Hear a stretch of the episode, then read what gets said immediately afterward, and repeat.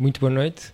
Sejam bem-vindos a mais um programa uh, de podcast, Unitalks, um programa da Associação dos Universitários Adventistas com a, Rede Novo Tempo. Uh, sejam bem-vindos e obrigado por estarem aí desse lado. Queremos cumprimentar todos aqueles que estão a assistir através da, da Novo Tempo, que estão a, assistir, portanto, através do YouTube. E queremos também lançar um, um abraço para aqueles que estão a ouvir-nos através da rádio RCS. Uh, nós hoje trazemos mais um programa que, que, esperamos que seja do interesse de todos os universitários, pré e pós-universitários que nos estão a acompanhar e trazemos também alguns, alguns convidados, mais uma vez, não estou sozinho, e desde já o nosso obrigado por vocês terem aceito estarem aqui. E eu vou passar a apresentar aqueles que, que disseram sim ao nosso convite de poderem partilhar aqui um bocadinho connosco o tema que trazemos hoje e que eu já vos digo qual é que é. Então, vou começar aqui pelo meu lado direito, pela Inês Ratilal. A Inês é portuguesa, embora o apelido seja de origem indiana portanto a bisavó da Inês é de, é de nacionalidade indiana. Ela tem 19 anos, está a terminar o primeiro ano de Engenharia Química no técnico e nos tempos livres ela gosta de desenhar, de tocar piano, de ler, de escrever, visitar museus e passear. Tudo coisas fixas, Inês. Ela descobriu no ano passado um talento. Ela não gostava de crianças, mas desde que ela exerce funções junto à faixa etária dos tições, que para quem nos está a ouvir e possa não estar familiarizado com isto, eh, são os desbravadores, portanto, uma, uma vertente do escotismo eh, da juventude adventista. E os tições são uma faixa pequenina, portanto, dos 6 aos, aos 10 anos e portanto a Inês está nesta altura como dirigente desta faixa etária e ela diz que não se arrepende de ter aceito o desafio, portanto descobriu uma vocação. É desconfortável a falar em público, mas está entusiasmada para ver como é que se safa num podcast. Inês, muito bem-vinda. Obrigada. E obrigado por teres aceito o convite. Obrigada eu. Ok, passo aqui para a minha frente. Artur Machado, 58 anos, casado, tem dois filhos e dois netos Ingressou na Faculdade Adventista de Teologia em Colonge, Sussalev, em 1988, portanto, quando tinha 23 anos de idade. Licenciou-se lá em Teologia e em 1993 começou aqui em Portugal o seu ministério como pastor da Igreja Adventista do Sétimo Dia. Dentro desta mesma igreja já foi responsável por várias áreas, como o Departamento de Comunicações, eh, a área da liberdade religiosa, o Serviço de Capelania e já foi também o secretário executivo da União Portuguesa dos Adventistas do Sétimo Dia. Neste momento está a dirigir a região de Lisboa e Val do Tejo e é também o pastor de igrejas como Odivelas e da Pova de Santo Adrião. Continua também a ser o responsável pelo serviço de capelania e por isso uh, fazemos aqui um, um, uma chamada de atenção para, para os universitários que nos estão a assistir em casa que uh, qualquer assunto que queiram, que queiram enfim, ver esclarecido ou questionar ou enfim, qualquer dúvida que tenham, podem entrar em contacto com a, com a área de capelania. Portanto, se quiserem fazê-lo através do, do e-mail capelania.adventistas.org.pt, o pastor Artur terá todo o gosto em poder então uh, esclarecer-vos e responder uh, às vossas dúvidas, às vossas questões. O pastor gosta de ler, de viajar e de estar com os amigos e, mais uma vez, bem-vindo e também obrigado por ter aceito o nosso convite. Obrigado. Finalmente, Passo aqui para o canto, onde está o Inoc Rosa. O Inoc tem 24 anos, é algarvio, nasceu em Faro e está a viver em Lisboa desde 2019, altura em que ele entrou na, na faculdade. Em 2022, portanto, ano passado, formou-se em Ciências do Desporto pela Faculdade de Motricidade Humana da Universidade de Lisboa. É fisiologista do exercício e atualmente estudante de mestrado em Exercício e Saúde para ser fisiologista do exercício especialista. Está ah, tudo certo, não tá tem certo, tá certo, tá Ok. O Enoch já jogou handball, futsal, natação, atletismo e futebol. Eu estava, eu quando li isto, o Enoch, eu pensei, uau. Muitos desportos. Ele fala duas línguas para além do português, inglês e espanhol. Já estudou também piano, portanto, ele, o Enoch é versado em desporto e em música também. E ele tem um apreço especial, muito especial pela música e tal como a Inês, também é dirigente de, de Tições desde 2021. Eu não sei se vocês tinham noção, mas parece que começaram exatamente no mesmo ano. Nós, nós combinámos ah, okay. previamente. ok, ok. Ainda bem. Uh, o Enoch gosta também de ginásio, de fotografia, de viajar, de leitura, ouvir música e tocar guitarra. E algumas curiosidades que ele nos traz é que, embora o seu nome não seja muito comum em Portugal, tanto os pais quanto ele são portugueses. O desporto favorito é o futebol, mas ele não nos revela qual é a sua equipa para não haver conflitos. Não queres deixar nenhuma, nenhuma pista? Eu acho que é melhor não, porque senão, okay. senão o programa leva hate. Ah, ok, ok. É preferível não entrar por aí. Ok. O Enoch gosta também muito de ler assuntos, papers, livros de psicologia, de comportamento humano, influência do sono, etc. E gosta de estar em sítios como praia, campo ou qualquer sítio que tenha água por perto. Ok? Enoch, bem-vindo também. Obrigado. Obrigado. por teres aceito o nosso convite e espero que, que, corra, que corra tudo bem. Enoch, Estamos, estamos em casa, não é? Estamos em casa. Ok. Relaxadíssimos. Ok, parece que estamos só os quatro aqui na mesa, mas na realidade somos muito mais, porque vocês aí em casa, uh, como vocês sabem, podem fazer parte do nosso programa. Como? Uh, intervenham lançando-nos questões.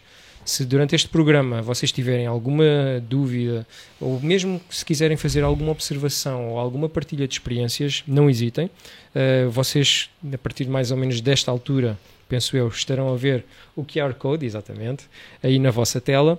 A partir deste QR Code, vocês vão ser encaminhados para um lugar onde podem fazer as vossas questões de uma forma totalmente anónima. Se quiserem ir através do, do site, poderão fazê-lo, slido.com. O código é exatamente a data de hoje, portanto 2306.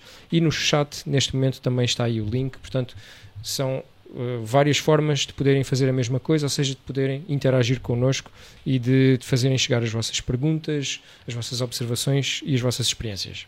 Ora, vamos ao nosso tema de hoje. O nosso tema hoje é sobre a Bíblia e gostaríamos de hoje perceber que lugar é que a Bíblia pode ocupar num espaço como a faculdade, ok? Num espaço académico. E o Enoch dizia, não sei se, se os outros ouviram os, os stories que foram passando no Novo Tempo, mas o Enoch, na apresentação do programa, falava sobre como uh, o processo de escrita da Bíblia já terminou há bastante tempo há quase dois milénios. E, e a verdade é que a ciência está sempre a atualizar-se. É? Uma coisa que nós aprendemos uh, logo na faculdade é que devemos ter muito cuidado com as fontes que, que, selecionamos. Tem que ser fontes validadas, fontes credíveis e normalmente, salvo algumas exceções, mas normalmente alguma coisa, alguma fonte que tenha mais do que uma década já está um pouco desatualizada e devemos tentar evitar usá-la em algum trabalho que estejamos a fazer. Ora, a Bíblia já tem mais de 10 anos, é? já tem um pouquinho mais de 10 anos. E a pergunta que eu vos faço, e se calhar vou, vou colocá-la já aqui à Inês, como é que nós podemos olhar para a Bíblia como uma fonte credível, uma fonte atual e relevante? Ok, eu para responder a esta pergunta, se calhar vamos aqui dividir em dois. Vamos primeiro ver se é credível e depois ver se é atual. E para ser credível, nós podemos basear-nos em cinco argumentos e vamos começar, se calhar, do mais interno, portanto, de dentro da Bíblia, e depois vamos começar a alargar, passar para a sociedade, para a história e para a ciência. Um, e para começar, tem, temos o argumento das profecias cumpridas. Portanto, há várias profecias até no Velho Testamento que se concretizaram no Novo um, e que se estão a concretizar ainda. E, por exemplo, temos o nascimento de Jesus, que aparece em Isaías 7,14, que diz: Portanto, o mesmo Senhor vos dará um sinal, eis que uma virgem conceberá e dará à luz um filho, e será o seu nome Emanuel. E ainda temos em Isaías 9,6 eh, que diz: Porque um menino nos nasceu, um filho se vos deu, e o principado está sobre um, os seus ombros, e o seu nome será Príncipe da Paz. Ora, isto foi, foi uma profecia que se cumpriu em Mateus 1 e que tem uh, o relato do nascimento de Jesus. Um, e em segundo lugar, podemos ver um, a unidade da Bíblia. Portanto, uh, foi escrita por homens diferentes, em sítios diferentes, um, e em, em, épocas distintas também, e a história é toda coerente, tem uma linha fluida uhum. um, que não se contradiz. E é exemplo disto a morte do Messias, que está em Isaías 57 e em Daniel 9, um, a, a, Babilónia no tempo do fim, que encontramos em Apocalipse 14 e em Daniel 7 e 8, um, e a parte do justo viverá pela fé, que está em Abacuque 2, 4 e em Gálatas 3, 11. Uh, portanto, isto são os dois primeiros argumentos que eu queria trazer e que são mais internos. Sobre esta questão da unidade, uh, alguns, alguns pensadores e oradores até, até comentam que parece que os cerca de 40 autores, Sim, num exato. determinado momento, se sentaram à mesma mesa e decidiram, uhum. olha, tu vais escrever um pouco a respeito disto, e é daquilo, não é? Eh, como e quando é na realidade muitos deles sim. nunca se conheceram e viveram em épocas é completamente até em culturas distintas. diferentes. Exatamente. É? Nós dissemos que em épocas uhum. diferentes, mas também em culturas, culturas diferentes. contextos, sim. contextos absolutamente diferentes. É isso mesmo.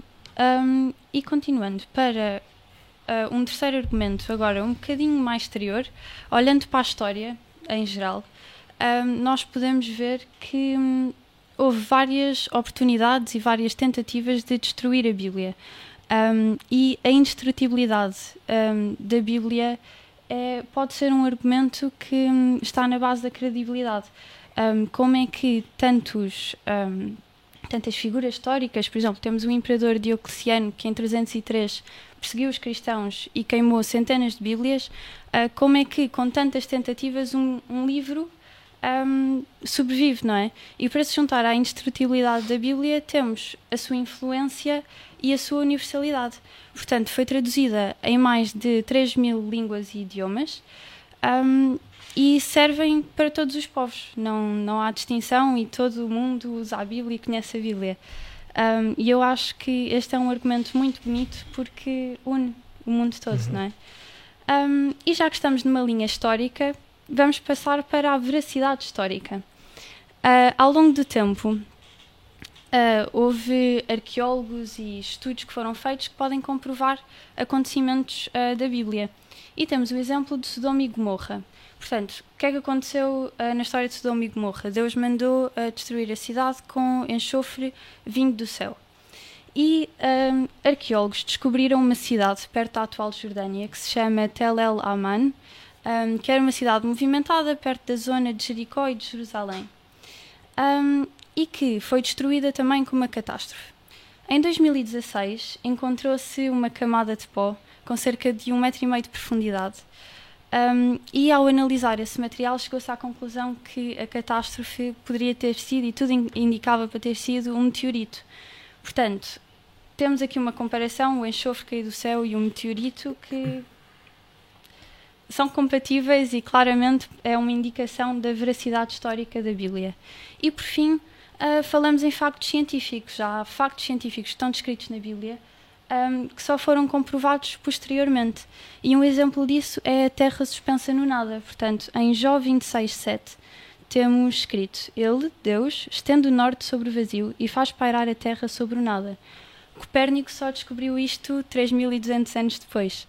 Portanto, também é um argumento que uh, sustenta a credibilidade da Bíblia. Portanto, não sei se querem acrescentar Sim, algum. Poderíamos até dizer que, por exemplo, qualquer país uh, antigo, embora a história de Israel se, se, divida entre a sua antiguidade e só tenha começado a contar a partir de 1948, uhum. com a constituição do Estado de Israel, mas todos aqueles que querem estudar a história do povo de Israel antigamente, o manual é a Bíblia. Porque a história dos reis de Israel é a história que está na Bíblia. Há também outros escritos uh, contemporâneos que vão, que vão existindo, não é? E coexistindo com, com a Bíblia, uh, da mesma maneira com os Evangelhos, e que e nos vão, quando comparamos esses escritos, quer para o Antigo Testamento, quer para o Novo Testamento, verificamos que têm episódios coincidentes e que nos ajudam a perceber que a Bíblia, ao falar nisso, e outros escritos contemporâneos que falam dos mesmos assuntos, mostram que ela está realmente a, a, a, falar a verdade, pelo menos do momento histórico ou do ponto de vista histórico Sim. em que aquele autor uh, escrevia e dos assuntos que ele escrevia. Encontramos também muitas vezes isso. Sim, e até da história do Egito temos do Egito, sim, muitos relatos. Eu, por acaso, há pouco tempo também estava a ouvir na, na Rádio Clube de Sintra. Uh, não sei se foi na Rádio Clube de Sintra ou se foi mesmo no, no Novo Tempo há um programa sobre arqueologia, sobre, sobre história, e lá falavam sobre uh, descobertas que têm vindo a ser feitas desde 1965 no chamado deserto de Atacama, no Chile, vários uh, fósseis, uh, ossos, daquilo que se acreditam serem baleias. E isto aqui é, é bastante curioso porque se nós pensarmos bem qual é a probabilidade de nós acharmos baleias nas montanhas e, e em desertos onde atualmente não existe, não existe água. Um, e isto faz-nos crer que, de facto, aquilo que está escrito em Gênesis 7, 17 a 19, o, o episódio do, do, dilúvio, de facto aconteceu e que as águas cobriram até mais alta montanha uh, ao nível de, de, do nosso planeta. Uhum, uhum. Sim. Claro. Agora, já agora que, que vocês estão a pegar em, em, alguns argumentos científicos e já foram aqui citados alguns, eu gostaria de perguntar-vos se nós podemos olhar para a Bíblia e considerá-la como um livro de ciência. Podemos fazer isto? Há aqui pessoas de ciência que sabem mais de ciência do que eu, mas a verdade é que basta olhar para a Bíblia e perceber que ela não é um livro de ciência. Um livro de ciência é um livro que segue um método científico, que não é todo o método bíblico. A Bíblia não segue o método científico, esse, aliás, não é o seu propósito. E, e quando nós estamos ali, nós não vemos uma fórmula científica, nós não vemos uma teoria científica, nós não vemos, e, e, isto é interessante, ainda agora se disse que ela é composta por 40 autores diferentes, por um período de cerca de mil e poucos anos, seria de esperar que num período desta natureza houvesse uma revisão de teorias científicas. Não há uma revisão de teorias científicas na Bíblia e, portanto, a Bíblia não é um, um, um, livro científico. Se nós olharmos para ela, nós não vemos uh, as etapas do método científico ali plasmadas. Não temos a observação, a pesquisa, a hipótese, a experimentação e a conclusão. Uh, o, o que nós temos é um livro de revelação. E um livro de revelação não é um livro científico. Quando muito nós poderíamos dizer, por exemplo, que alguns livros da Bíblia, como por exemplo o livro de Gênesis, são antimíticos. Porque antes uh, do livro de Gênesis ser escrito, já existiam uh, relatos de supostas origens do planeta Terra e da criação do, do ser humano. E o livro de Gênesis vem e escreve a perspectiva da criação do ser humano e do planeta Terra de uma perspectiva completamente diferente, mas nunca de um ponto de vista científico. E, portanto, eh, nós poderemos dizer que a Bíblia não funciona dessa maneira. Aliás, ao colocar-nos de imediato na presença de Deus, foge completamente à, à hipótese científica, porque Deus é, é, é está nos antípodas da ciência. Quer uhum. dizer, eh, e não se leva para o laboratório. Exatamente. Portanto, logo à partida, é um livro de revelação, não um livro científico. Uhum. Ok. Uhum. Uh, isto, se me permites, diz, diz, diz. Eu, acho, eu acho que é uma questão bastante interessante. Uh, e eu, por acaso, andei a fazer aqui umas pesquisas sobre a origem da palavra ciência, e claro que tem esta componente do método científico, que é muitas vezes abordado. Na verdade, o único método pelo qual, em meio académico, nós podemos uh, confirmar que um facto de facto acontece, passa o Leonardo. Um, e, mas, contudo, a, a, palavra ciência significa conhecimento, tem, esta, tem este significado. E nós, na Bíblia, nós podemos achar muito conhecimento. Eu, eu vejo a Bíblia como ciência, não sendo um livro científico em si, de que académicos andaram vários anos a pesquisar sobre vários temas e colocaram lá as suas teses e tudo mais, mas um livro onde tem conselhos bastante práticos para a nossa vida e que já vem, já vem desde a época dos, dos israelitas e quando andavam uh, a vaguear pelo, pelo Egito, pelo Egito não, pelo, pelo deserto. Uhum. Convém também saber uma coisa: a palavra conhecimento na Bíblia não tem o mesmo cariz que tem para nós hoje. Nós, na universidade, conhecer é aprender factos. Na Bíblia, não é. Conhecer é experimentar. E daí que, por exemplo, no livro de, de Gênesis, quando, quando hum, Deus exorta Adão e Eva a não comerem da árvore do conhecimento uhum. do bem e do mal, significa que eles não queriam, não deviam experimentar porque Deus conhece o bem, Deus conhece o mal, ou seja, conhece as consequências do mal, mas Deus nunca o experimentou. E, uhum. e, e quando Deus diz conhece-me, uh, Ele não está a dizer sabe coisas sobre mim. Nós podemos saber coisas, aliás, isso também é um, é, é, faz parte do universo científico. Nós podemos conhecer factos, Sim. e não conhecer o objeto sobre o qual nos debruçamos. Conhecemos factos sobre ele. Uhum. Mas só quando o experimentamos, quando, quando realizamos a experiência, e isto é com Deus, ou seja, só quando nós experimentamos quem é Deus, nos relacionamos com Ele, é que chegamos ao conhecimento de Deus. Uhum. Porque nós podemos ler a Bíblia de fio a pavio e não ter qualquer conhecimento sobre Deus. Conhecemos Ok. coisas sobre Ele. É diferente. Sim. É, Esta questão sobre o conhecer realmente pode colocar muitas coisas em numa perspectiva diferente, não é? É, porque desde, desde já, e vocês já, já falaram nisso, nós, nós não podemos olhar para a Bíblia como um livro científico, eh, porque ele não, não tem esse intuito, não é? O objetivo não, não era esse de, de todo, e portanto, se calhar diríamos aqui que partimos de um mal, de um mal um- damos uma falsa partida se, se formos para a Bíblia presumindo que ela nos vai dar eh, esse tipo de respostas, não é? Eh, mas esta questão do conhecer realmente é muito interessante, não é? Porque ehm, a questão do experimentar é algo que, que também de certa maneira é científico, não é? Mas é de certa maneira é diferente, não é? Porque o experimentar Deus, eh, nem sempre na ciência nós também conseguimos experimentar certas coisas, daí que sejam apenas uma teoria, é? E, e parece que com a Bíblia Deus está a dizer-nos que quer mais do que uma teoria, não é? Ele quer alguma coisa de experimental. Alguma uma experiência relacional. prática. Cá está. Eu posso fazer uma experiência em ciência sem me envolver pessoalmente com ela. Uhum. Ou seja, eu- estou num laboratório Claro. e ali a Inês deve saber isso melhor do que eu. Estou ali num laboratório e faço ali umas experiências, mas isso não quer dizer que eu me envolva pessoalmente com a experiência Sim, sim, que eu sim. estou a fazer. Mas não é possível nós estudarmos a Bíblia e não nos envolvermos relacionalmente com Deus. Uhum. Ou se o fizermos, então lemos a Bíblia como lemos, sei lá, um, um livro qualquer. E a Bíblia não é um livro qualquer, porque ela é um livro da revelação. Aliás, a Bíblia é o lugar de encontro. Eu costumo dizer isto: a Bíblia é o lugar de encontro com uma pessoa. Eu marquei um encontro com uma pessoa e a Bíblia é esse lugar de encontro onde nós nos encontramos, tal como se nos encontrássemos num jardim, num café, em qualquer sítio, mas encontramos para dialogarmos, para nos conhecermos. Claro. E a Bíblia é esse lugar de encontro, onde eu me encontro com Jesus Cristo. Agora, continuando aqui o nosso, o nosso tema e, e muitos daqueles que nos estão a assistir provavelmente eh, vão se rever nesta, nesta situação.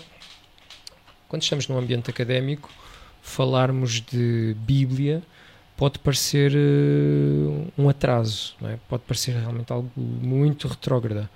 Ahm, como é que nós podemos falar então da Bíblia neste tipo de ambiente sem parecermos essa pessoa meio troglodita, é? Como é que podemos apresentar a Bíblia de uma forma eh, interessante sem parecermos antiquados? Ahm, portanto, há um, há um- acho que foi na semana passada, no contexto de pequeno grupo, nós em Carcavelos temos um pequeno grupo que se reúne todas as sextas-feiras à noite. Ahm, e e no- na semana passada foi lá um amigo que é o ah, Tiago de Queluz e, ele- e estávamos ali a debater algumas questões e chegámos à conclusão que às vezes a melhor forma de nós falarmos sobre, sobre Deus ao nosso colega e isto já até é abordado muitas vezes em pregações, é através do nosso testemunho. Porque há aquela frase típica que diz: ahm, Talvez a única oportunidade que os teus amigos tenham de ouvir falar da Bíblia é através de ti e daquilo que tu fazes, daquilo que tu transmites sobre Deus.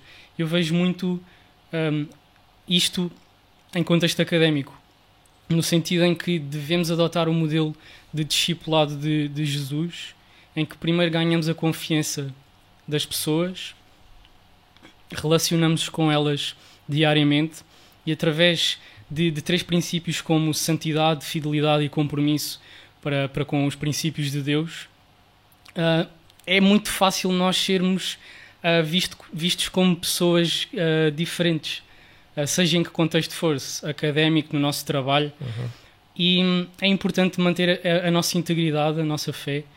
E, hum, por exemplo, situações muito comuns no meio académico, frequências ao sábado, trabalhos sexta-feiras à noite. Ah, eu acho que cabe a nós, enquanto cristãos, hum, saber explicar estas coisas ao- aos nossos amigos e possivelmente, se Deus permitir, isto pode ser uma porta de entrada para suscitar curiosidade, curiosidade neles. E isto já, já me tem acontecido bastantes, bastantes vezes na faculdade.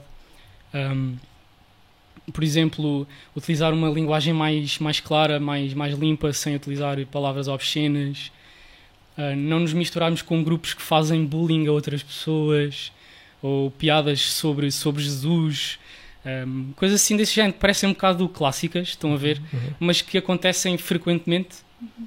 E já é, é, é, habitual alguns amigos virem-me perguntar porque é que eu sou assim, porque é que eu me comporto de maneira diferente, um, se eu sou religioso.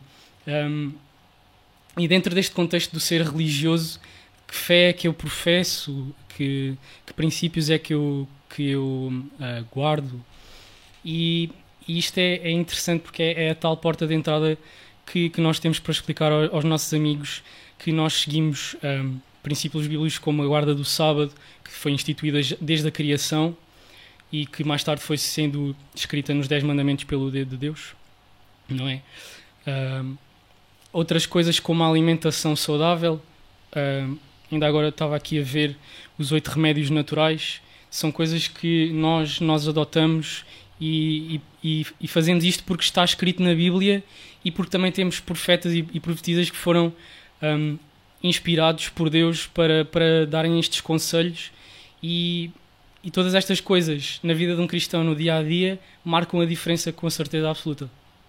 Uhum. Sim, e queria relembrar um texto que Helena White também nos deixou, que foi Queridos amigos jovens, lembrem-se de que não é preciso ser pastor ordenado para servir ao Senhor.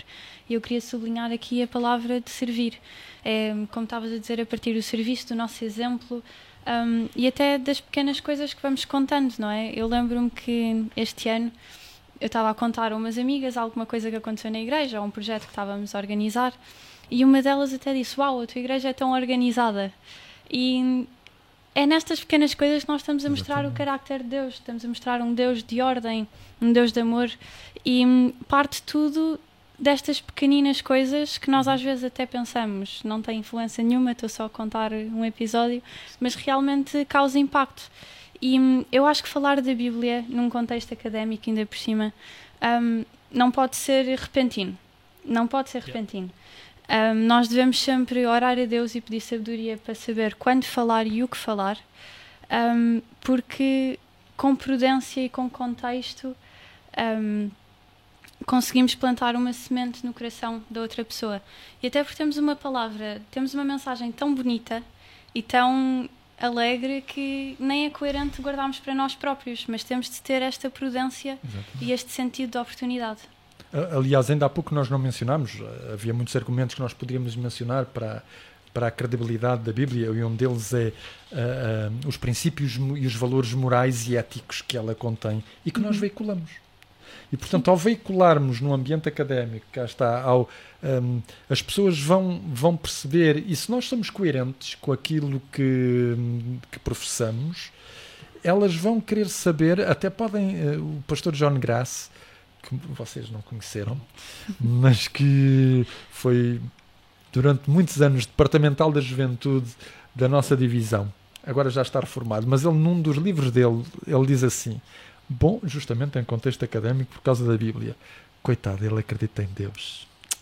Um bocadinho retrógrados, mas é feliz. e portanto, vocês estão a ver. Ou, ou, seja, às vezes as pessoas podem ter um preconceito, mas há uma coisa que elas não podem uh, anular. É a maneira como nós vivemos a nossa fé. E a maneira como nós vivemos a nossa fé pode ser uma porta de entrada para dialogar com outras pessoas. E como universitários, há, há, há igrejas que fazem isso bem, fazem tertúlias. Há um grupo de universitários, eles fazem tertúlias sobre diversos temas e levam colegas da universidade. Eu, por exemplo, em, em Coimbra, aqui há uns anos atrás, um, participei assim numa iniciativa dessas e fui falar sobre os argumentos para a existência de Deus e com universitários. Sim, porque nós podemos mostrar a nossa fé como um, talvez uma castração e só mostramos as coisas más, tipo, não posso ir à sexta à noite a, a determinado sítio, não posso comer determinada coisa.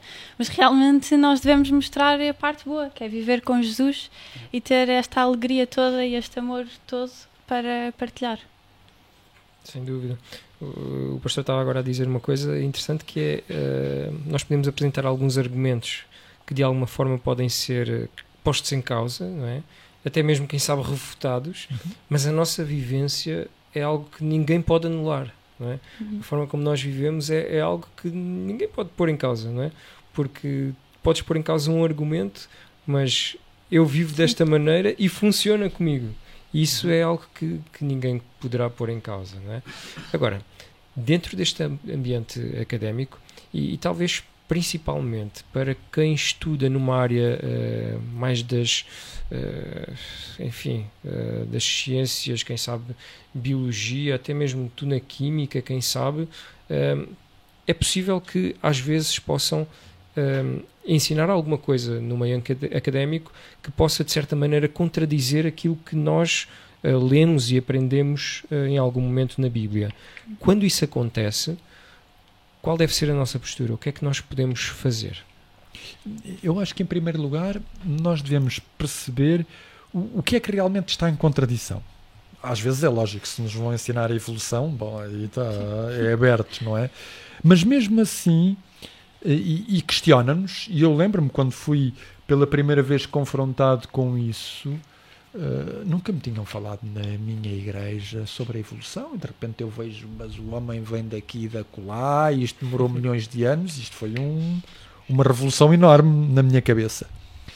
E, e, quando isto acontece, o que nós podemos fazer é perceber, em primeiro lugar, o que é que está em contradição, em segundo lugar, procurar alguém que nos ajude nas nossas dúvidas e questionamentos. Porque às vezes são questões de filosofia, outras vezes são questões de, de ciência, mas é verdade que nem sempre a Igreja, e isto é um, é um problema, acho que é, endémico da Igreja, nem sempre nós ajudamos os nossos jovens que entram no meio universitário a prepararem-se para um meio que questiona tudo.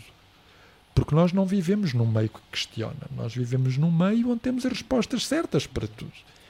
E o meio universitário é o meio da questão por excelência. E portanto, quando nós entramos nesse meio em que tudo é questionado, a primeira coisa que nós temos que perceber é que podemos questionar o que se questiona. E portanto, irmos à procura de encontrar o que é que estava a der, o, como é que nós podemos contra-argumentar ou perceber uh, melhor aquilo que nos, com que somos confrontados. E, portanto, isso, é, isso é uma, uma diligência que nós devemos, devemos fazer, em lugar de muitas vezes ficarmos apenas a pensar: enganaram-me. Afinal de contas, isto é assim. Eu fui enganado. Tentarmos perceber que, uh, às vezes, até com outros colegas universitários, mais velhos, ou alguém que nos possa ajudar a encontrar razões. Eu já vi universitários perderem a sua fé. E não é difícil se nós não seguirmos uma, uma determinada orientação que nos ajude muitas vezes a perceber que até mesmo, e isto pode acontecer na Bíblia, às vezes há coisas que por uma má leitura da Bíblia ou por uma má interpretação da Bíblia, nós pensarmos que a Bíblia tem respostas para tudo. Não tem. Não tem. E nós muitas vezes temos que perceber isso. E portanto, às vezes somos confrontados com coisas que mexem numa fé que não estava bem alicerçada, ou, ou seja, não tinha princípios sólidos, ou tinha coisas que não são as, aquelas que deveriam de ser. E isso é, é, é, bom nós partirmos para esse diálogo com alguém que nos ajude, o vosso pastor de igreja, ou, ou outra pessoa que vos possa elucidar melhor, para que vocês se possam sentir confortáveis, ou então perceberem que houve qualquer coisa no vosso percurso que não estava completamente certa e, portanto, há, há que refazer e que construir de novo. Mas há pessoas que às vezes, quando, quando se sentem contraditadas, partem numa espécie de cruzada, não é? Aqui vou eu, Dom Quixote contra os castelos, e a coisa corre mal. Uh, e nós temos que utilizar um método correto. Aconteceu-me a mim. Eu era membro de igreja, fiel membro de igreja, ancião de igreja. E quando chega a Colonges, eu lembro-me que um dia chego a, ao pé da minha esposa, e se ela está a ver o programa, ela deve estar a rir. Eu digo-lhe, todo contente da minha vida: Olha, graças a Deus já sou ateu. E estava a estudar numa faculdade de teologia. E eu chego ao pé dela e digo-lhe: Graças a Deus já sou ateu. Porquê? Porque certas coisas que eu tinha aprendido como membro de igreja sobre a Bíblia estavam completamente erradas. E portanto, quando eu vejo os professores a desmontar aquilo tudo, tum, tum, tum, tum, olha lá vai, cai o edifício, zrum. mas depois foi a única maneira de eu construir o edifício sobre bases mais sólidas. E às vezes isso é necessário. Sim, porque nós, nós chegamos a uma idade que é necessário perguntarmos: ok, mas porquê é que eu acredito nisto? Será que é porque a minha família me ensinou a ir à igreja ao sábado? Será que é porque eu quero um, continuar naquele cargo de igreja porque me faz sentir bem? Ou será que é porque eu acredito mesmo no que estou a fazer e estou a fazê-lo de todo o coração? E nós às vezes esquecemos-nos dessas pequenas coisas e quando somos confrontados com alguém que questiona, é muito fácil perdermos-nos. Porque se nós não estamos agarrados mesmo, é, é muito complicado ficarmos. E, e, muitas vezes nós fazemos má, más ideias das pessoas. Nós pensamos que temos a verdade absoluta e que o resto é tudo um erro. Uhum. E quando chegamos no meio universitário percebemos que as coisas têm cabeça, tronco e membros. Ops, uhum. são racionais. Uhum. e aí nós se calhar já não temos respostas tão rápidas nem tão prontas. Sim. E começamos a perceber que as coisas são mais complexas do que aquilo que nós imaginávamos. E isso é bom. Porque claro. o mundo é mesmo isto. Sim. O mundo é mesmo isto. E, e, é bom até nós para desenvolvermos a nossa fé, para sairmos às vezes do encantamento religioso em que estávamos e encontrarmos razões. Cá está Inês, eu tenho que encontrar razões da minha fé, porque é que eu acredito. Sim. Tem que encontrar razões. Até porque nós achamos que temos a verdade, mas as outras pessoas também acham que têm a verdade. Uhum. Portanto, nós temos de perceber que verdade é que nós temos e se temos fundamentada a nossa verdade. Porque confrontar-nos com pessoas que lá está também têm a sua verdade pode ser complicado. Sim, e eu, a título de exemplo, uh, foi na semana passada. Tenho um grande amigo meu que conheci lá na faculdade um, e que já não está lá, infelizmente saiu. Um, mas ele, a certa altura, eu partilhei um post de, de que, que, falava de uma pessoa assim famosa que falava que a igreja, um, não especificamente a nossa, mas a nível mundial, está cada vez mais a apostatar, ou seja, a misturar as verdades que podemos encontrar na Bíblia com, com erros e, e, e mentiras só para poder englobar mais pessoas neste engano, neste movimento, que nós sabemos que no fim iam existir dois grupos, os 144 mil, não é? O povo escolhido de Deus e aqueles que uh, deliberadamente deixaram-se enganar e também os inocentes que não, que não receberam a verdade um, uh, ah, por nós, mas acho que, acho que até esses mesmo uh, serão salvos um dia. Não sei, estou, estou aqui um bocado em contradição, se calhar. Todas as pessoas, repara, às vezes nós, nós elaboramos, é, é, aí é que está o nosso problema, às vezes nós elaboramos uma, uma salvação para um determinado grupo hum. de pessoas e esquecemos que a outra pessoa até pode ter uma ideia diferente Sim. da minha. Uhum. E um dia eu vou andar na Nova Jerusalém e estou de caras com ela. Olá, tu também estás aqui. Porque a salvação é a maneira pela qual a pessoa encontra Jesus Cristo. Sim. Sim, sim, sim e pode nos parecer às vezes ridículo, mas nós vamos encontrar muitas surpresas na, na nova Terra. E o meio académico fornece-nos isso. A verdade que nós temos, compreendamos isto, a verdade que nós temos é a verdade em Jesus. E é a verdade da salvação, que é aquela que Deus quer fazer partilhar ao ser humano. Mas vocês sabem tão bem como eu que em meio académico encontramos tantas outras verdades. Uhum encontramos verdades científicas, encontramos verdades filosóficas, encontramos outras verdades. Porque o homem questiona-se. E porque o ser humano se questiona, ele vai em busca de uma resposta. E nós encontramos todos nesta encruzilhada em busca de respostas, mas nós temos a verdade da salvação. Isso não impede que essa verdade de salvação possa ser encontrada às vezes noutras travessas. que não nesta rua principal. Às vezes ela é encontrada noutras travessas e nós nem nos demos conta que outras pessoas a encontraram também. E portanto isto é, e, e, isto é importante, nós, nós darmos conta desta realidade e percebermos que o meio académico abre-nos os horizontes para isso. Não, não estou aqui a dizer que toda a verdade é verdade.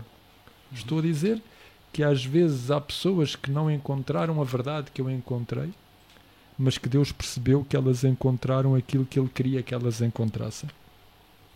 E o apóstolo Paulo diz isso muito bem na Epístola aos Romanos: aqueles que sem lei viveram, sem lei serão julgados, e eu serei julgado por esta lei com a qual eu vivi.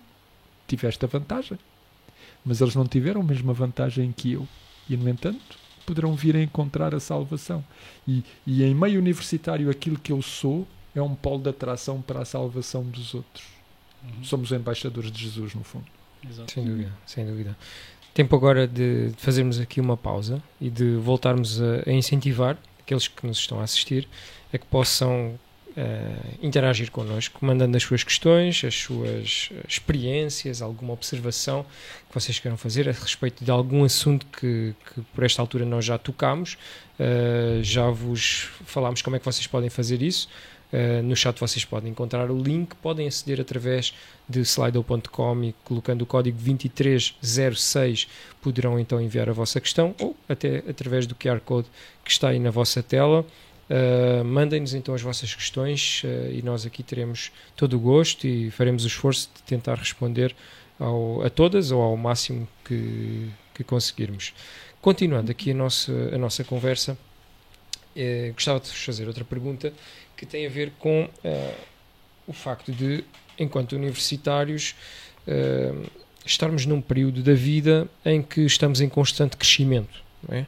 Uh, uma fase de deslumbramento, quem sabe, não é? Em que estamos a aprender muitas coisas diferentes, em que estamos a, a dar-nos conta, como já aqui falámos, de muitas coisas que nem tínhamos noção, a tal fase do questionamento. Quais são as vantagens que um universitário tem em estudar a Bíblia durante este período, em termos do seu crescimento pessoal e do seu crescimento espiritual? Olha, eu gostei muito da palavra que usaste agora para descrever, que foi deslumbramento. E realmente a faculdade é um período de tempo que acontece muita coisa ao mesmo tempo e que é muito fácil nos perdermos se não tivermos a nossa fé um, alicerçada. E realmente a Bíblia é um apoio incrível, em primeiro lugar, é um apoio um, incrível que até nos momentos em que estamos mais inseguros ou nos sentimos mais overwhelmed e estressados, um, encontramos sempre uma palavra de conforto. E um versículo que eu gosto muito é Filipenses 4.13, que diz tudo posso naquele que me fortalece. E é um versículo tão curto, mas tão poderoso e que nos demonstra a confiança e tranquilidade que podemos ter porque Deus realmente está ao leme de todas as situações. Um, e para além de ser este apoio incrível, não é? Um, a Bíblia tem muitos conselhos e também já tínhamos falado disso. E um, um livro que eu gosto muito é o livro de Provérbios, e nesse então temos imensos conselhos até sobre sabedoria e maneiras de agir. Super prático. Sim, que nos ajudam imenso no crescimento pessoal. E a nível de crescimento espiritual, um, eu apontei aqui alguns versículos um, e o primeiro está em 2 Timóteo 3,15, que diz: E desde a tua meninice sabes as sagradas letras que podem fazer-te sábio para a salvação pela fé que há em Cristo Jesus. Portanto, o crescimento espiritual eh, vai neste encontro, não é? No caminho da salvação. E para além do caminho da, da salvação, podemos ficar aptos para servir a Deus.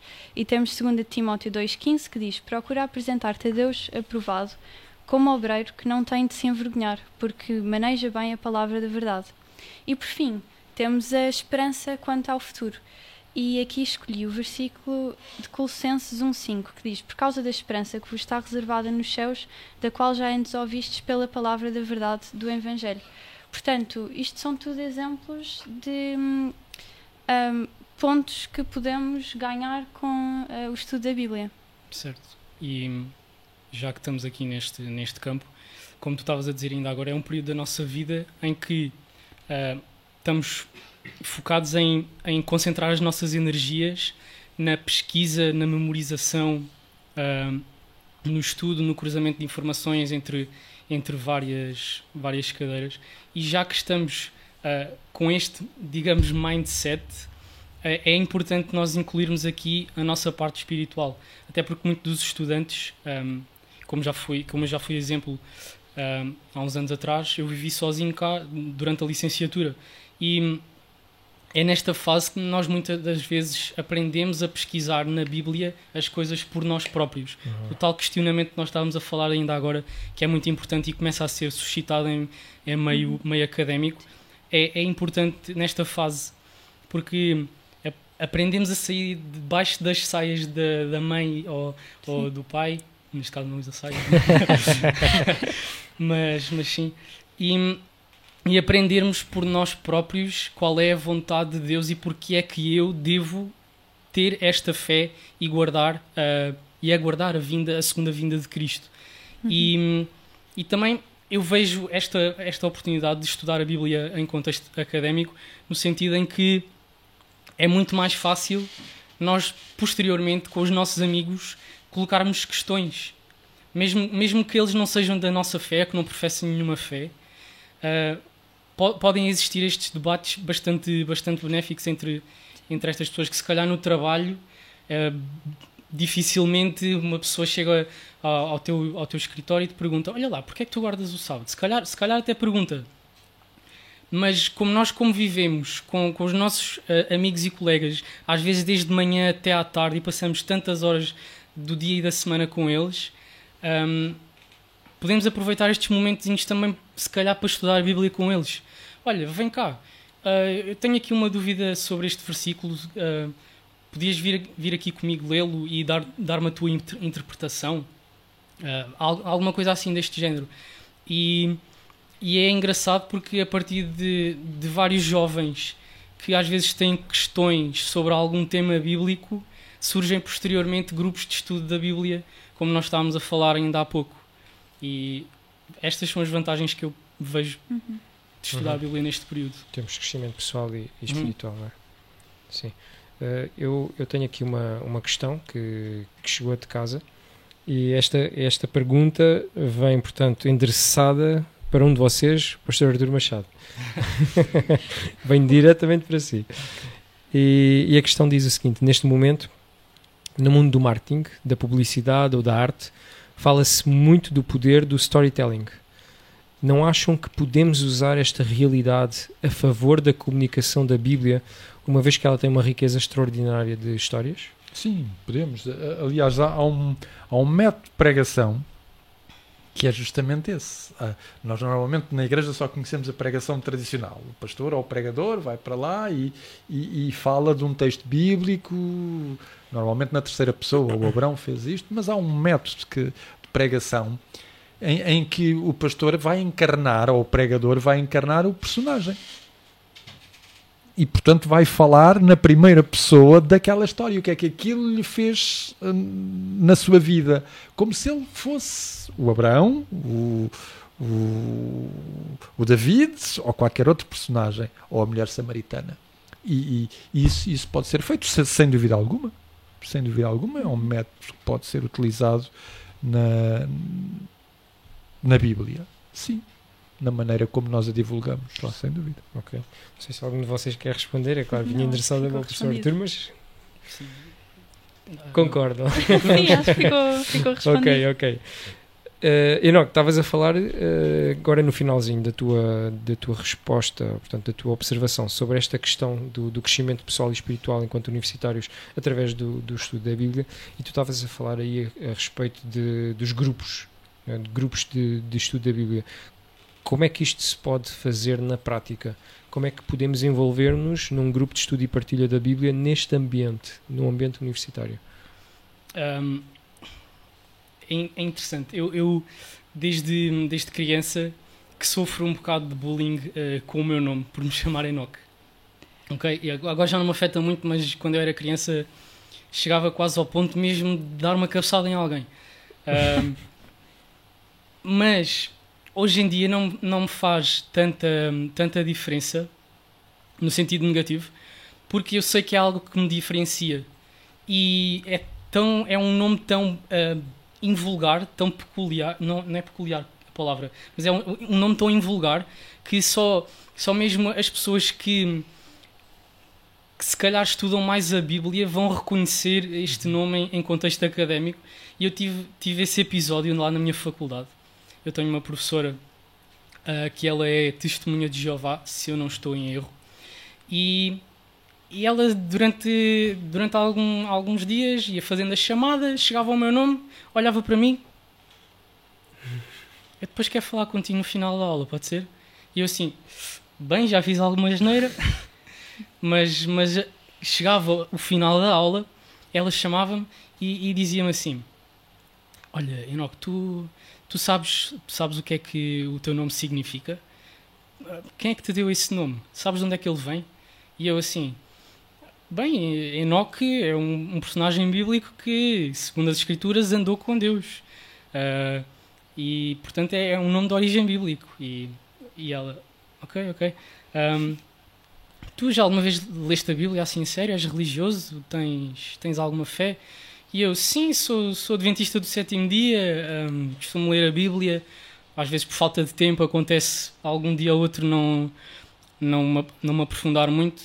Uh, e no meio de, de chuta pergunta para cá, resposta para lá, ela convida-me para, para participar num grupo de estudo um, da Bíblia, que é o Grupo Bíblico Universitário, que entretanto parou durante a pandemia, mas agora está a voltar.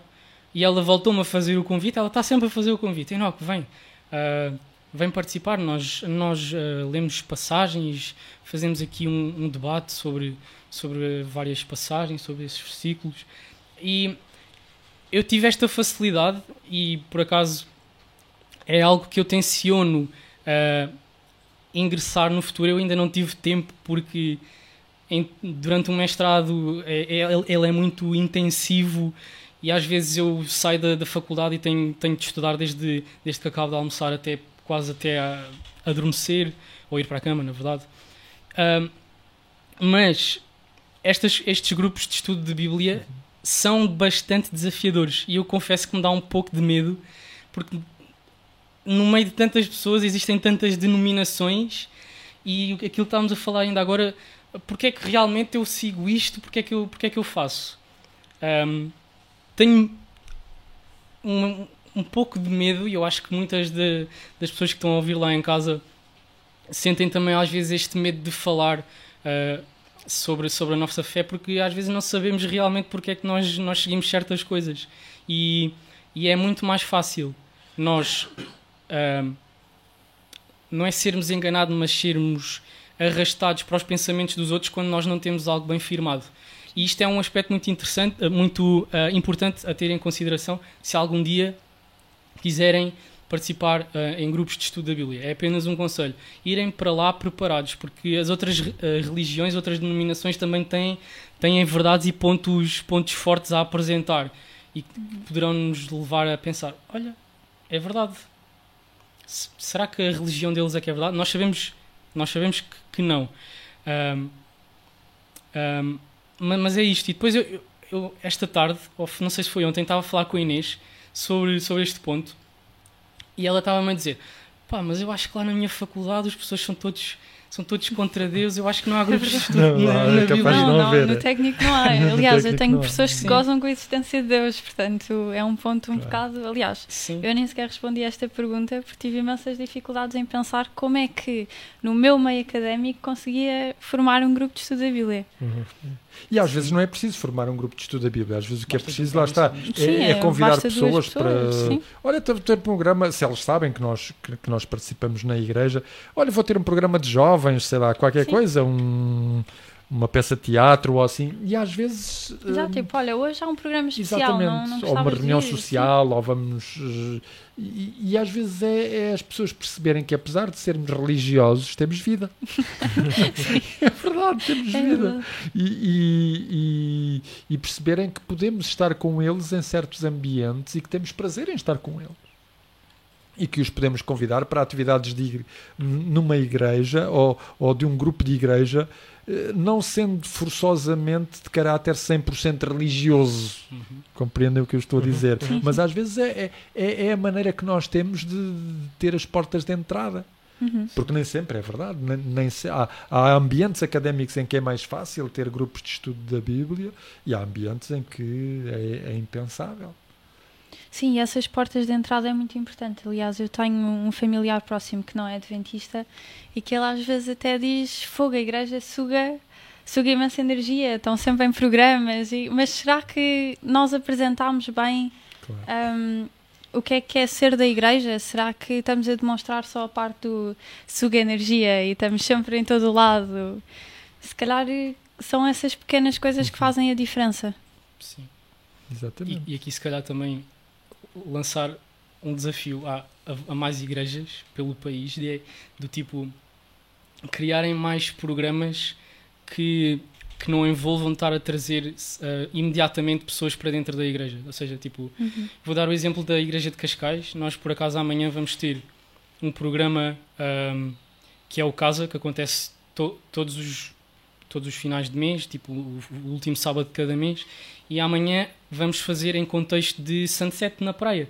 Vai ter um momento musical, acho que também partilha de experiências, convívio, e então eu já convidei alguns amigos, infelizmente ah, apareceram compromissos que os impossibilitam de, de vir, mas acho que é muito mais fácil nós chamarmos amigos para, para este tipo de atividades que, que cativa mais um jovem. Quem é que Sem não gosta de ir à praia e assistir a um Sim. sunset e ter música?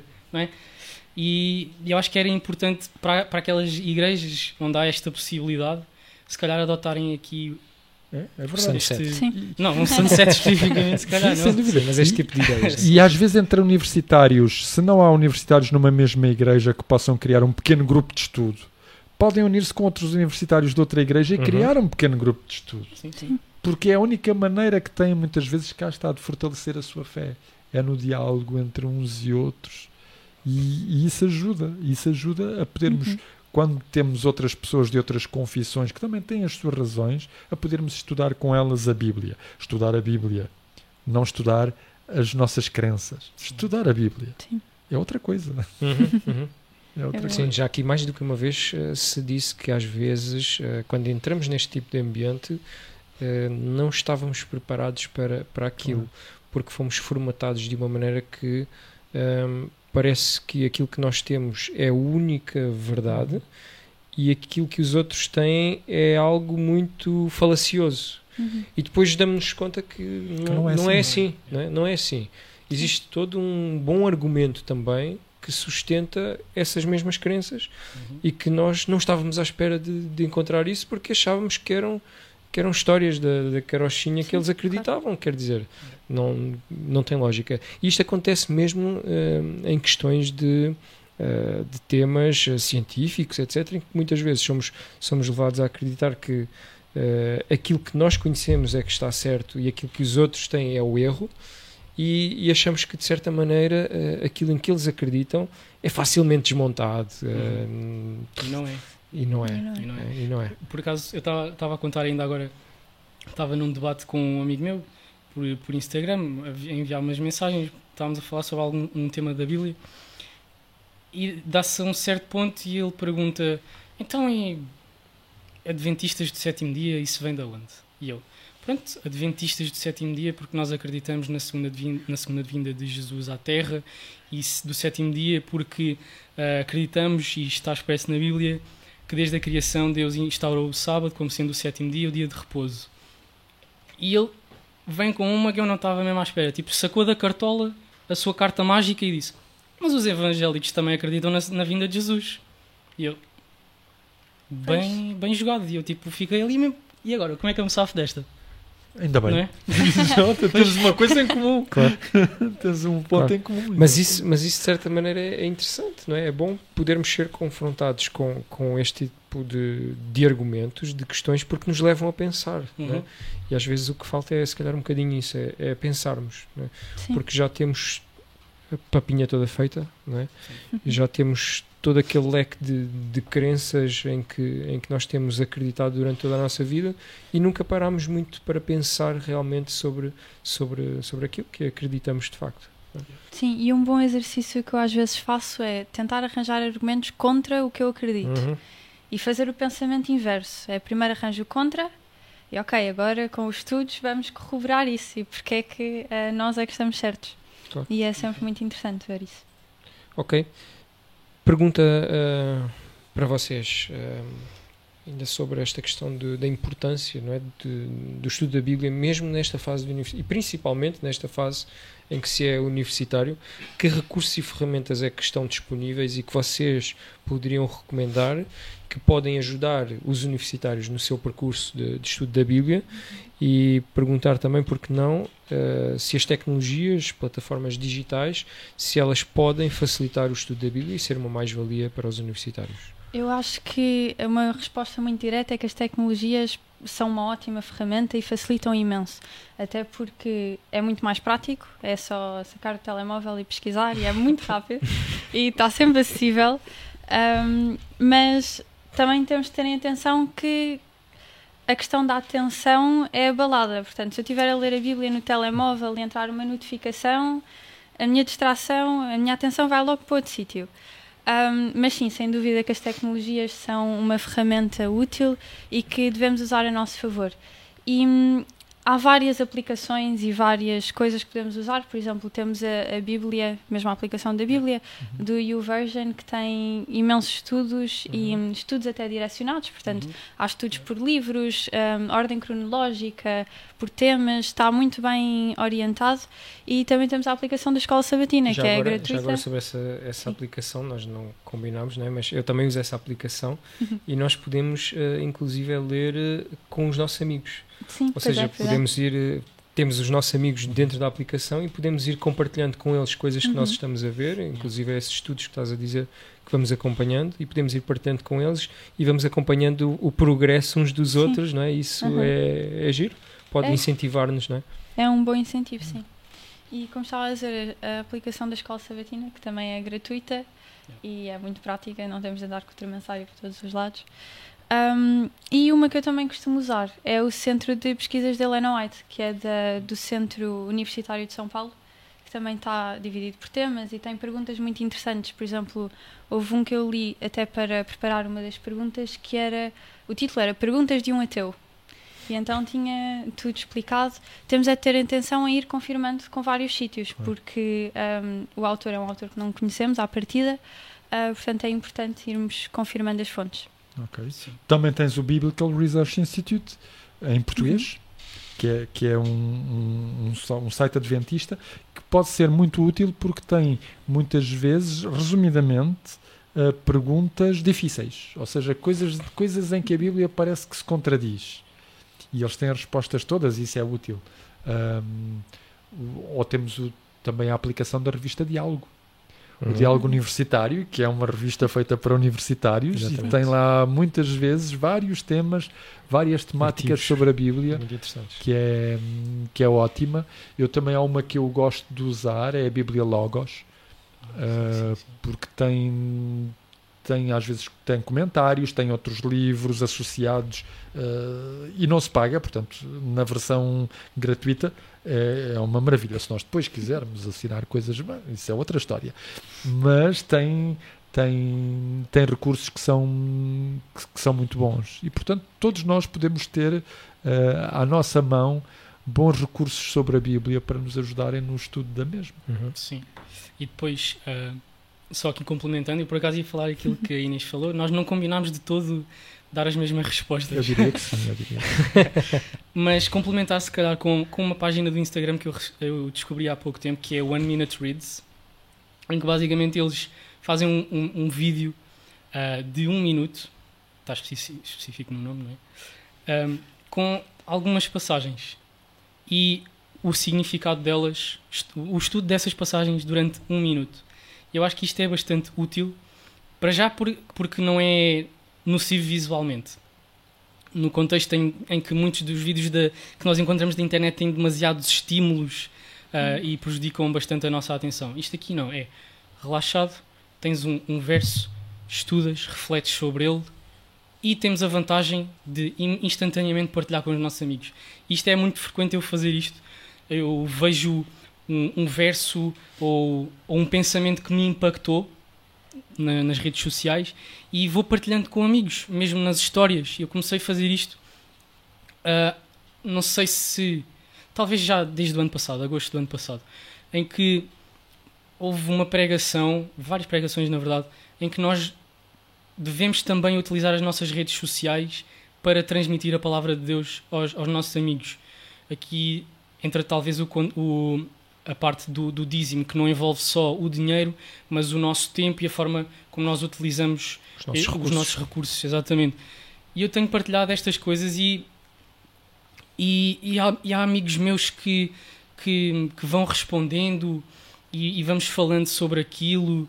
Uh, e, e, é interessante neste sentido porque Deus diz que um, a ciência se multiplicará, não é? E, e, um dos meios, a ciência, tanto no, no, contexto de pesquisa quanto aquilo que estávamos a falar ainda há bocado, do, do conhecimento. E temos tantos meios disponíveis à, à, à, nossa frente para partilhar a mensagem de Deus, por que não utilizá-los? Uhum. Outro ponto, há um canal de YouTube que eu, que eu gosto particularmente e é, é de um amigo também lá do Algarve, que é o José Colasso. Vocês conhecem o 2 Minutos com ele. Ele, ele tem tem este formato de durante dois minutos, é parecido ao One Minute Reads, mas durante dois minutos ele estuda alguns versos um, connosco um, e faz-nos refletir sobre aquilo. Porque não também partilhar estas coisas com os nossos amigos? É, é interessante. Claro, uhum. claro. Uh, Chegou-nos mais uma pergunta que é uma espécie de, de reflexão e que depois uh, chama um bocadinho ao, ao, ao vosso, uh, à vossa experiência pessoal e esta pessoa uh, diz que sentiu ao longo do seu percurso académico que, uh, vou ler agora na primeira pessoa, que a minha caminhada espiritual e envolvimento na igreja me ajudou indiretamente em várias áreas da vida universitária. Okay? Sentiram mesmo de que forma esta espiritualidade e envolvimento na igreja terão sido indubitavelmente vantajosos ou em momentos foram uma desvantagem? Olha, pessoalmente, eu sinto que o envolvimento na igreja um, não é uma escapatória, mas tira-me, de certa maneira, do mundo. E eu sinto que se não tivesse envolvida em várias coisas, acabava por me afundar e ficar completamente sobrecarregada com a faculdade e stress. Portanto, pessoalmente, eu acho que ajuda imenso. Não só em termos espirituais e crescimento pessoal, mas também em termos de gestão emocional.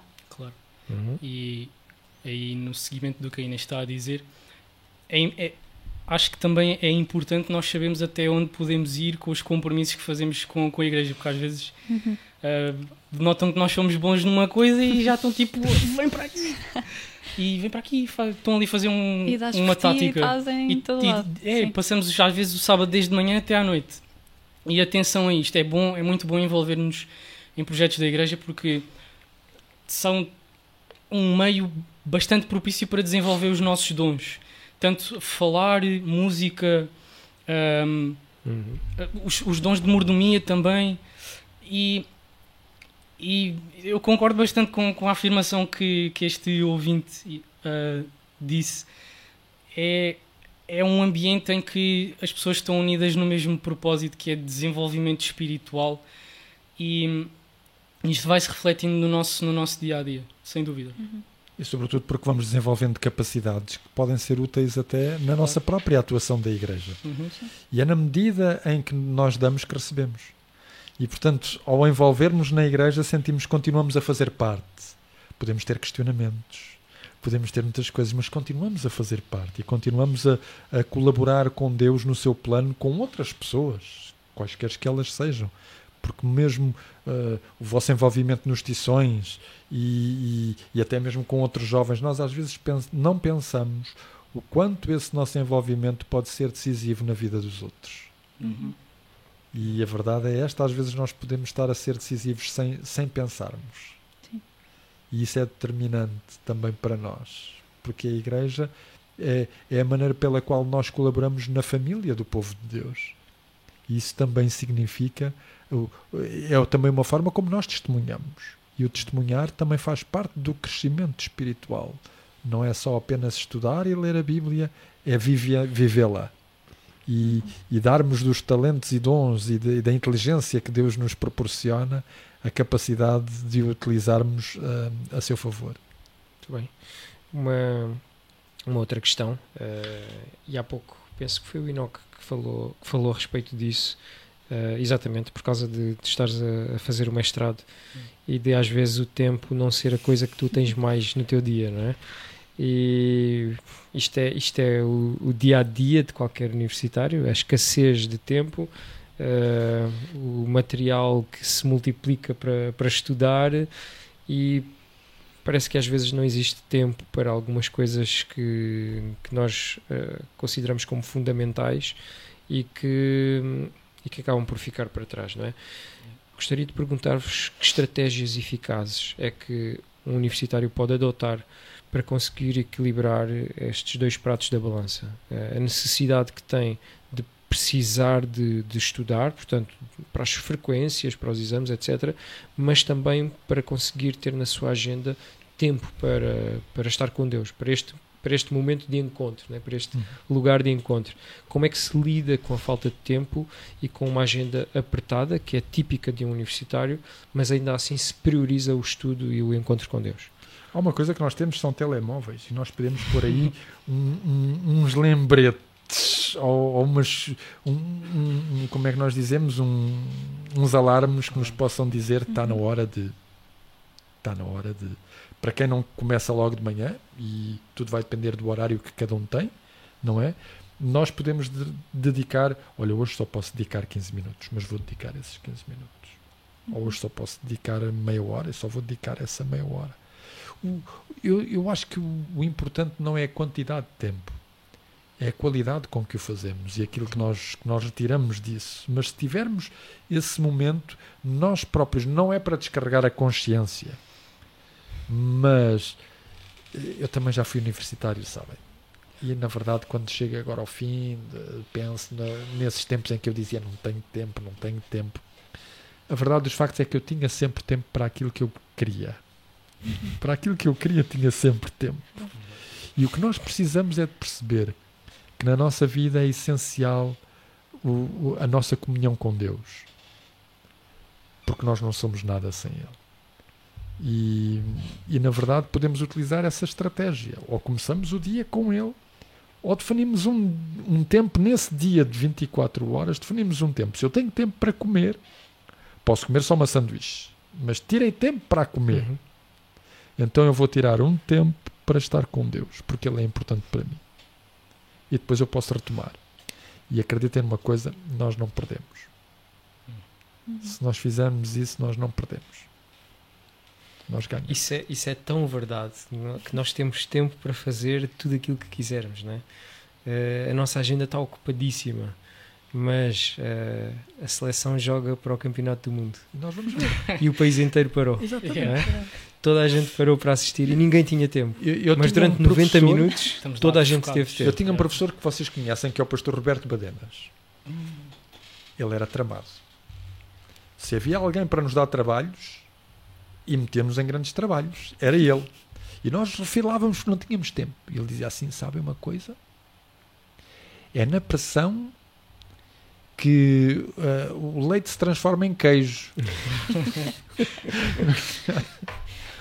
Agora estamos tramados. E assim, a pressão é muito boa, a pressão é muito boa, dizia ele. E, e, e é verdade. E, e ainda hoje, às vezes, eu sinto que mesmo eu, no meu trabalho, que é um trabalho de igreja, e que se podia dizer o pastor está sempre em contacto com Deus, às vezes posso não estar. Posso estar a falar de coisas da Bíblia à igreja e não ter tirado o meu tempo de comunhão com Deus. São duas coisas diferentes. E às vezes as pessoas pensam que, mesmo para nós, pastores, são duas coisas iguais. Não são. São diferentes.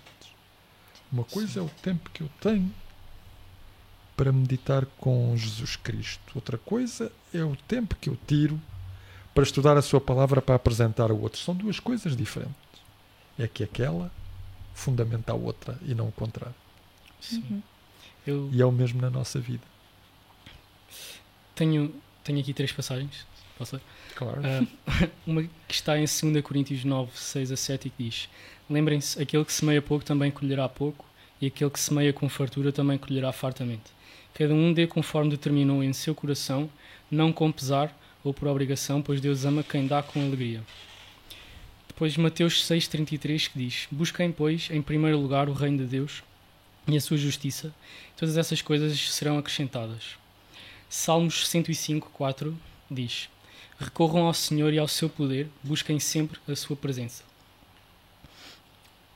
Aqui em Salmos diz-nos busquem sempre a sua presença. Não especifica o período do dia em que nós devemos fazê-lo. Certo? Isto pode ser tanto ao acordar, uh, estamos a despachar-nos para a faculdade, fazer uma oração a Deus que nos ajuda a ter um bom dia, uh, que nos ajuda a testemunhar sobre Ele na faculdade uh, nesse dia. Um, e depois em Mateus 6,33 diz que mesmo que andemos muito, muito atarefados, um, sobretudo isto é, isto é muito verídico quando entramos em época de exames, que é sanidade mental vai tipo por água abaixo. Deixa de se existir, né? yeah. um, mas o, o, importante é que nós possamos buscar Deus antes de tomarmos qualquer decisão. E a minha interpretação do verso buscar primeiro o reino de Deus e a sua justiça e todas as coisas serão acrescentadas é vem um pouco por aí. Antes de tomarmos qualquer decisão, antes de, de fazermos qualquer alguma coisa, buscar uh, o, uh, buscar a opinião de Deus, a aprovação de Deus. E, e depois tinha, tinha aqui algumas dicas, que foi, foi essa a pergunta. É? Claro, Estávamos a falar ainda agora de, de, das aplicações móveis, a, a, Bíblia, a lição da escola sabatina uhum. e outras que eu já me esqueci, uh, mas também são bastante úteis, acredito. E a Ana olha, já, já agora para quem, para quem esqueceu, como, como o Enoch, só, só dizer que o programa vai ficar disponível é verdade. Okay, no YouTube. E podem voltar a vê-lo ou ouvi-lo. No Spotify, no Apple, no Apple Podcast e, portanto, poderão voltar a ouvi-lo. Param especificamente na parte em que foram ditas as aplicações e, e podem recuperar essa parte. Desculpa, força. Não, tranquilo, foi, foi uma boa intervenção. Foi, foi aqui um momento marketing, né? yeah. Um, mas pronto, temos, temos esta oportunidade de, na palma da nossa mão, termos a Bíblia e formas de estudar a Bíblia. Por que não aproveitarmos as pausas na nossa faculdade, as pausas de almoço, os intervalos mais longos, para nos recolhermos um pouco, talvez irmos para a biblioteca e estudarmos uh, a lição da escola sabatina referente a esse dia. Isto é um conselho. Um, depois outro, orar constantemente durante o dia. Como disse ainda agora, não, não existe nenhum período específico não é só de manhã que nós devemos fazê-lo, não é só à noite que nós devemos fazê-lo, é durante todo o dia. E, e, e, outra que é prática, porque eu costumo aplicar, sobretudo, uh, na verdade são, são dois. Eu tenho dois momentos no ano, que é quando há avaliação contínua e eu não tenho tempo para estudar de manhã, eu reservo 15, 20 minutos à noite antes de ir para a cama, pego na Bíblia, na lição, estudo uh, uh, aquilo que é referente ao dia, ou às vezes atrasado, porque nem sempre dá para estudar no próprio dia. Outra é, nas épocas de exames, acordar mais cedo, um pouquinho. E a primeira coisa que fazemos antes de, de uh, tomar pequeno almoço, se calhar, ou, ou, imediatamente ir estudar, é pegar na Bíblia, ter uh, aquela comunhão com Deus num ambiente tão calmo, pacato. Uhum Tipo, os carros não passam na rua, não há vizinhos a gritar de um lado para o outro que tem a roupa a, estender, a estendida e que está a chover. Um, é um momento muito calmo e que eu aconselho para quem tem dificuldades um, em saber como estudar a Bíblia ao, longo do dia. Reservem 15, 20 minutos. É, é, penso que é mais ou menos isto o tempo médio que cada pessoa passa a estudar a lição de, de, referente a um dia. Uh, e outra que é um bocado mais difícil, mas é, é tipo antes de, de, ir para o trabalho ou para a faculdade, acordar tipo meia hora mais cedo. Imaginemos que em horas, horas normais acordamos às 6 para apanhar o comboio às 7 para estarmos na faculdade às 8. Se calhar acordar às 5 e meia. Quem sabe? Aí nem estavam a fazer ali uma cara um bocado dos, a dizer tipo, hum, se calhar isso não é bem concebível. Não, mas uma estratégia que eu, que eu adotei agora recentemente foi arranjar um caderno e eu é todos os dias, agora estou a fazer o estudo do livro de Provérbios e todos os dias estou a ler um capítulo. E escolho sempre um ou dois versículos que sejam o resumo do capítulo. Então escrevo no caderno o versículo, escrevo a minha reflexão pessoal e deixo uma página para escrever a oração do dia. E escrevo a minha oração do dia e deixo sempre um espaço para a resposta. e quando eu sinto que Deus respondeu-me àquela oração, vou lá e escrevo a resposta. E é muito interessante ir ler as orações passadas e as respostas que Deus deu. E hum, tem sido uma experiência bonita e aconselho, se, se quiserem, se hum, estiverem disponíveis para experimentar, acho que é uma, uma boa experiência. É, espetacular. Sim, e o que estavas a dizer sobre a oração, hum, realmente Deus não, não precisa de formalismos, Sim. não, não é preciso ser uma oração Uhum. Com Aquele todos os formato, tópicos, daquele formato, Exatamente. não é, não é uma coisa quadrada. posição. Pode ser na meio, no meio da multidão. O Pode ser Neemias, andar na ao pé rua, do rei, falar com quando Deus, de repente sim. o rei lhe perguntou: Olha, Neemias, o que é que tu queres? O Neemias escreve lá no livro dele, então orei a Deus. E o Neemias tinha que dar uma Pois resposta sim. ao rei, ele diz: Então orei a Deus. Ele não se retirou, espera aí, e foi fazer a oração. Ele, ele elevou um pensamento a Deus Sim, e pronto, e começou a falar e começou a fazer a sua petição. E, e mesmo no meio do metro ou do, do comboio, nós podemos orar a Deus. Claro. uhum. Posso introduzir outro ponto? Uhum. É o último já agora. É mesmo o último. É o último ponto. Vais fechar o, o Eu, programa. ah, domingo passado, houve ahm, os exames para especialidades lá na, lá na igreja de Cascais. E eu estava a Dos contar... desbravadores. Dos- sim, dos desbravadores. Ok. Um, eu estava a contar a uma família que é muito, muito querida e muito amiga minha um, que esta semana ia ser caótica porque eu tive exame quinta, ou seja, ontem e quarta-feira, seguido. Uh, e eu estava-me a ver, entre aspas, grego para estudar para o exame de ontem. Porque eh, eu, eu não sei eh, se isto é frequente a mais, a mais rapazes, a mais homens, mas tipo, eu não consigo focar em mais do que duas coisas ao mesmo tempo. Não dá. Eu preciso de dedicar algum, algum tempo só a estudar uma matéria e depois sim passar para outra, outra, outra coisa. Desculpem. Ahm, e então, durante a nossa conversa, eu posso dizer aqui, é o Ricardo Mota, um abraço se estiveres a ver. Ahm, ele disse-me: ora a Deus por tempo. Ora a Deus para que Ele te ensine a gerir o tempo. E eu, tipo, meu, eu nunca tinha pensado nisso. Tipo, nós pedimos a Deus que nos ajude em tanta coisa do dia, mas esquecemos de pedir a Deus para nos ajudar a gerir bem o nosso tempo. E, e quando assim o é, o pastor Arthur estava a dizer ainda agora ah, que às vezes, eh, não sei se, se foi bem isto, mas que às vezes consegue fazer tudo aquilo que ele, a que ele se propôs. Mas quando não é, é muito fácil nós distrairmos.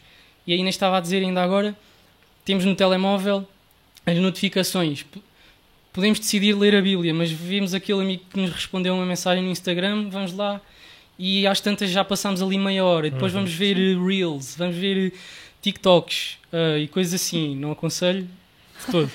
Ah, mas é isso, é esse- pedir essencialmente a Deus que nos ajude também a gerir o tempo, que é a Joana Curado ah, fe- fez a Unitalks lá, lá em Alvalade sobre este tema e aquilo foi tão doce à alma. Eu vou ter que ouvir este episódio outra vez, mas é, é tipo, é incrível se pedirmos a Deus que nos ajude a gerir bem o tempo. Ele Às vezes ajudar. até fazemos mais coisas do que aquilo que tínhamos planeado. Sem dúvida. E é algo que ainda tenho que experienciar ainda mais.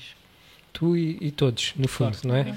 E nós esperamos muito que esta, esta última dica de ouro, de pedirmos a Deus que, que nos possa eh, ajudar a gerir o nosso tempo, possa também ser um desejo daqueles que nos, que nos estão a ouvir em casa. Esperamos de coração que, que o tema que trouxemos hoje e que a conversa que aqui tivemos possa ter sido útil para, para vocês que nos estão a seguir e para quem nós mandamos as nossas forças e coragem porque estão a enfrentar agora uma época difícil, é? de exames e de provas e que, que realmente Deus vos possa abençoar e, e dar coragem. E o nosso programa chega, chega assim ao final.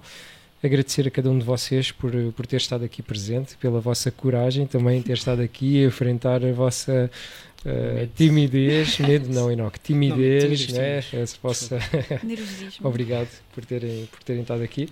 E a vocês que estão em casa, muito obrigado por terem acompanhado. Como já dizia há bocadinho, este programa para, para consulta posterior ou até para vocês poderem partilhar com algum amigo vai ficar disponível na Novo Tempo, no YouTube. E podem também vê-lo eh, no Spotify, no Apple Podcast da Associação dos Universitários Adventistas. Um grande abraço e até ao nosso próximo programa.